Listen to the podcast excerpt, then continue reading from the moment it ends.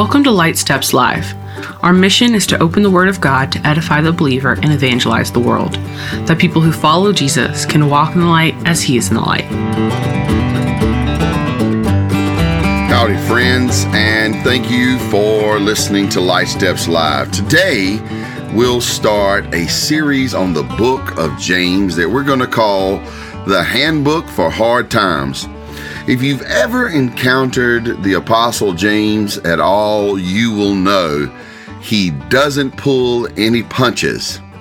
And often, when the Holy Spirit is dealing with us, it can feel very straightforward and brutal.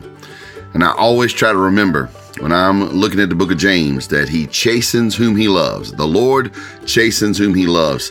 So let's jump in today and let's jump in over the next few weeks and embrace the very direct, hard hitting style of the Apostle James. James is often called um, the handbook for hard times. I think it was Martin Luther who called it a straw epistle. Um, in other words, it won't made out of much. And that always struck me as um, a terrible. It was either Martin Luther or John Calvin. I, I, think it was Martin Luther, but I always hated that about James. That someone said it about James because I find it so very useful.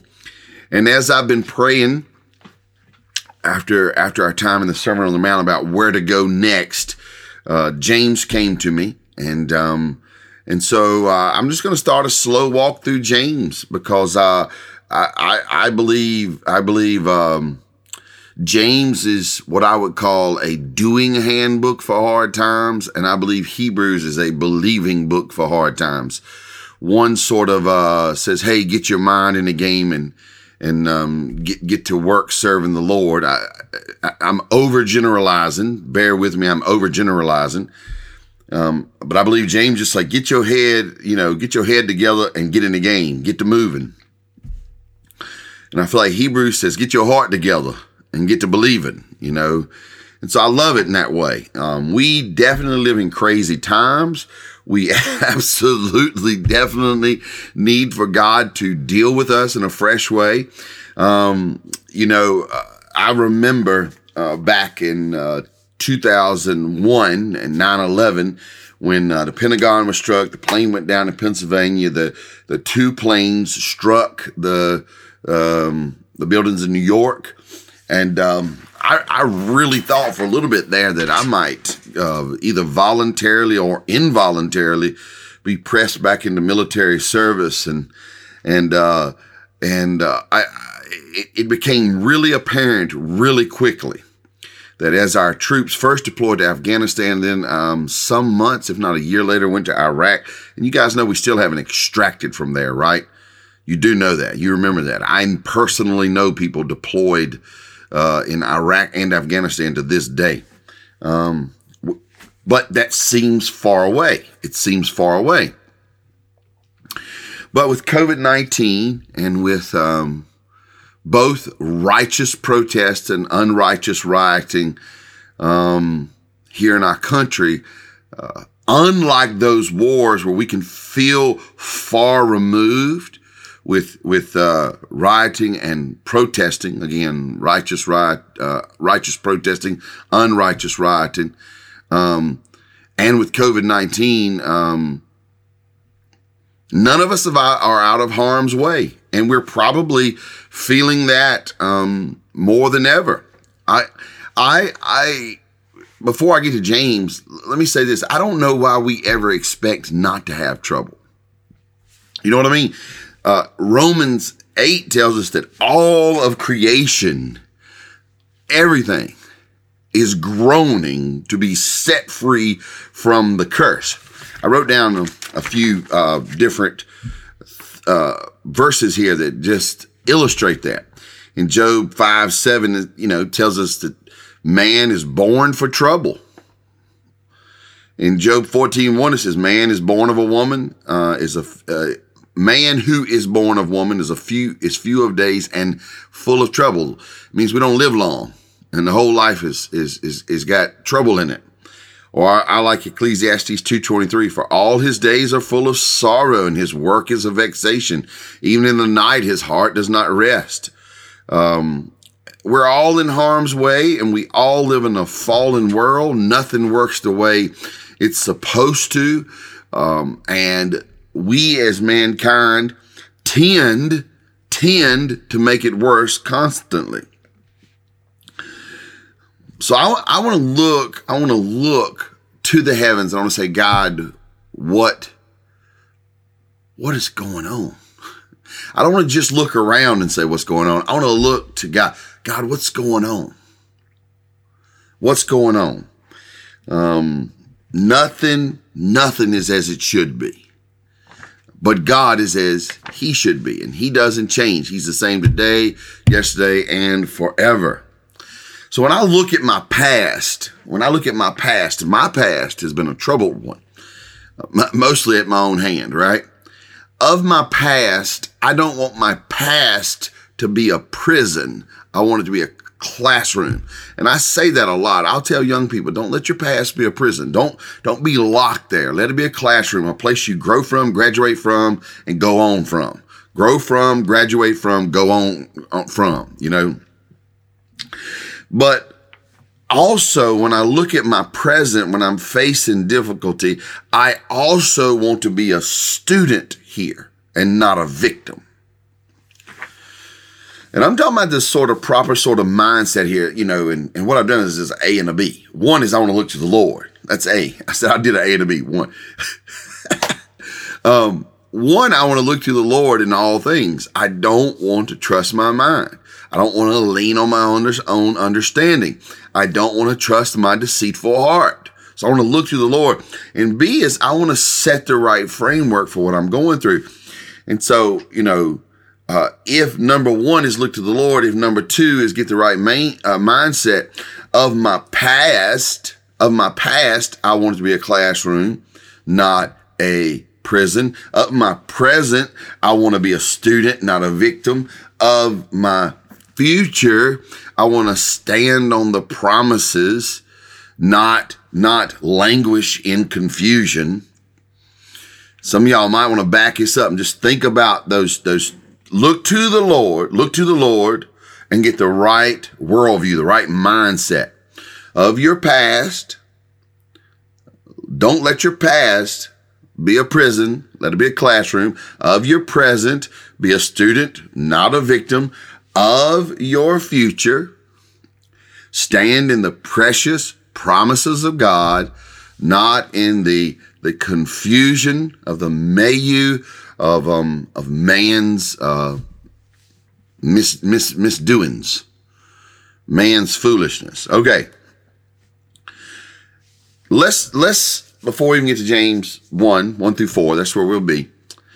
Let's let's even think about the birth of the early church.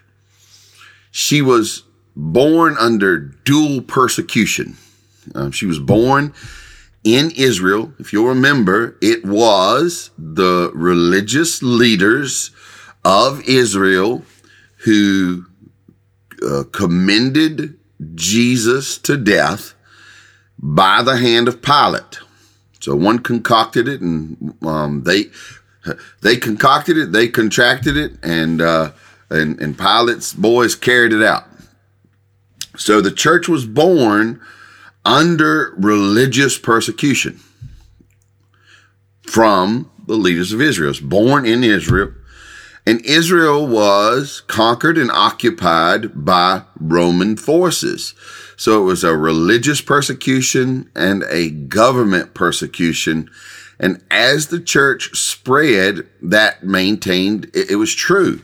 It, it was also uh, disdained by pagan religious people. Um, not going to walk through all these stories, but you know, just read the book of Acts, right? All right. Now I need you to think about this for just a second.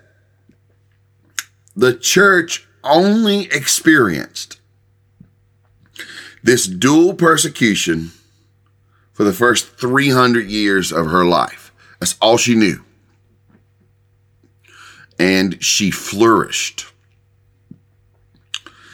All right, so just in this introduction, I want us to wrestle with a few things. I want to be clear about them. Okay. If we're going to, if we're going to contend that James is a absolutely outstanding handbook for difficult days, if James is a handbook for hard times, we should clearly understand that the world is broken. So we've got to learn how to deal with this brokenness. So first we look to God and secondly, we look around with the right mindset, the right worldview. We personally don't look at our past as a prison. We look at it as a classroom. In our present, we want to live as students, not victims. As we look toward our futures, we want to stand in the precious promises of God, not the confusing clamor of the world. Okay. And we have to remember all the time that the church was born in adversity. She can thrive in adversity. So whether we're looking at ourselves, we want to have the right mindset. Whether we're looking at the church, we want to have the right mindset because then we want to go out individually with the right action set and we want to go out as the church with the right action set. So we do live in crazy times. Amen. Somebody say amen. All right. I heard you. We do absolutely live in crazy times. But I believe, I believe that we can take up, we can take up the way of God and we can, uh, we can learn and grow tremendously in the middle of these crazy times. Okay. So I have, I have three ideas based on the first four verses of James that I would like to share with you today three ideas on the based on the first four verses of James.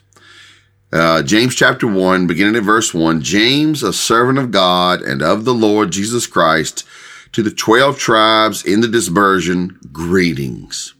Count it all joy, my brothers, when you meet trials of various kinds, for you know that the testing of your faith produces steadfastness, and let steadfastness have its full effect, that you may be perfect and complete, lacking in nothing. There's those first four verses. If you want to see what is illustrated when he talks about the 12 tribes and dispersions, if you want to see that illustrated, go over to Acts chapter 11. Acts chapter 11. What's interesting is they were, they were dispersed at the persecution of the church, particularly in Acts 11. It tells us they're dispersed after what happened to the deacon Stephen. Uh, they're spread out. They're harassed. We know from Acts chapter 9, for example, that Paul, the Saul, who becomes Paul, is harassing people, seeking to arrest them. And, and, uh, in Acts chapter 11, um, the Bible tells us that these dispersed believers are going around preaching the gospel. Hallelujah. Amen. What do you do in trouble? You stay on mission. Hallelujah. Amen. What do you do in days of trial and, and stress? Hallelujah. Amen. Stay on mission.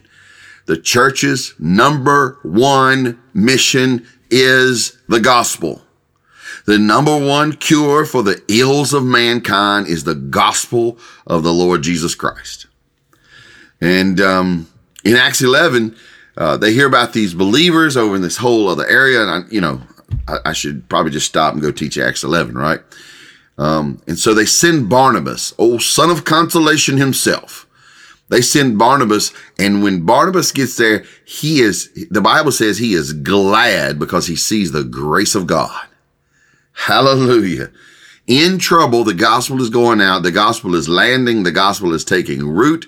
Uh, the gospel is bearing fruit. And because uh, because Barnabas knows this is the unmerited favor of God flowing out, flowing out of the foolishness of man. This persecution came from the foolishness of man. Uh, um, um, Barnabas is not interpreting this situation simply on the confusing actions of people. He is looking at He's looking at God and he's saying, God's up to something here. I see God's grace at work. Just check that out in Acts 11. So that's, you know, James greets these dispersed believers and he said, that's verses one and two. And then, uh, excuse me, verse one. And then in verses two through four, he gives a command. He gives a reason for his command and he gives a promise for those who walk in the command. He gives, and, and, you know, what we'll do is we'll just unfold these one at a time. Here's thought number one. In the face of trials, God's command to his people is joy. That's right. He commands joy. All right. through his apostle, through James, we're told in verse 2 Count it all joy, my brothers, when you meet trials of various kinds. Okay, guys. Okay. Everybody runs into trouble, but not everybody handles trouble the way God prescribes us to handle trouble.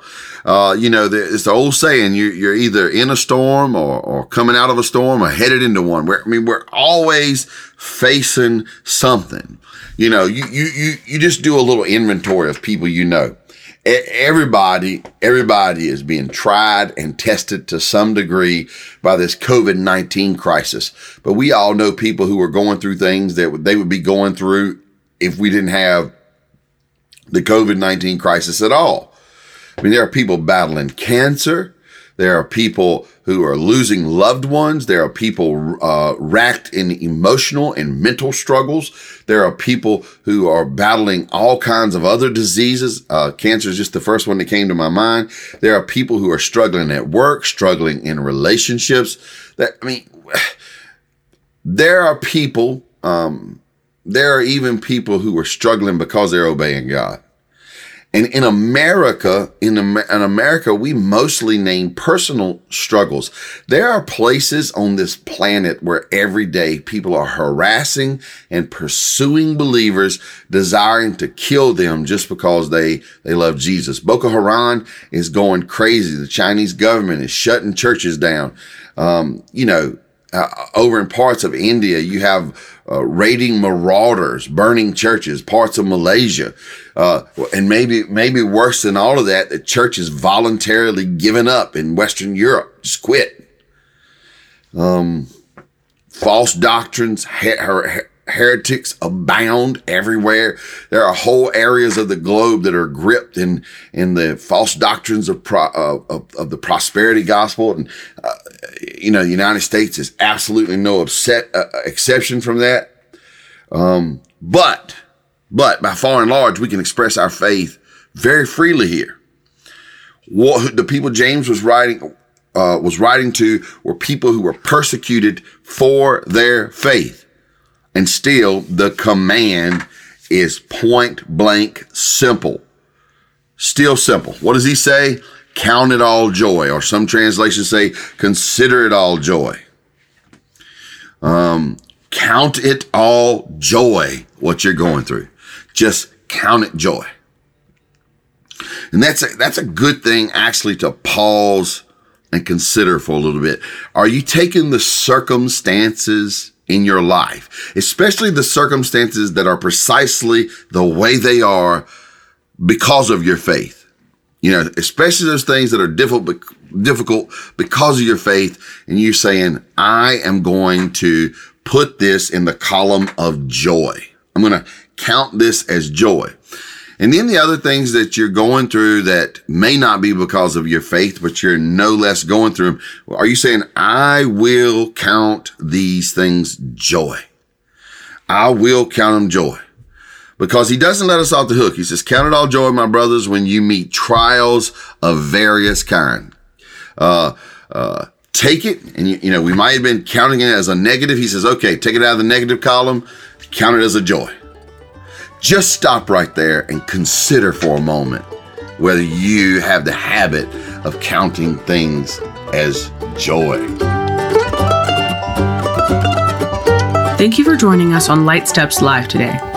My name is Katie Bowes, and the rest of our production team is Andrew Liggett, Shannon Allen, and Steve Riley. Music provided by Banjo Ben Clark. Connect with Banjo Ben at banjobenclark.com. Tim Bowes is a pastor of East Rock Community Church and the executive director of My Life Matters, a gospel ministry with a focus on making disciples who become lifelong followers of Jesus. Discover more about My Life Matters at mylifematters.club.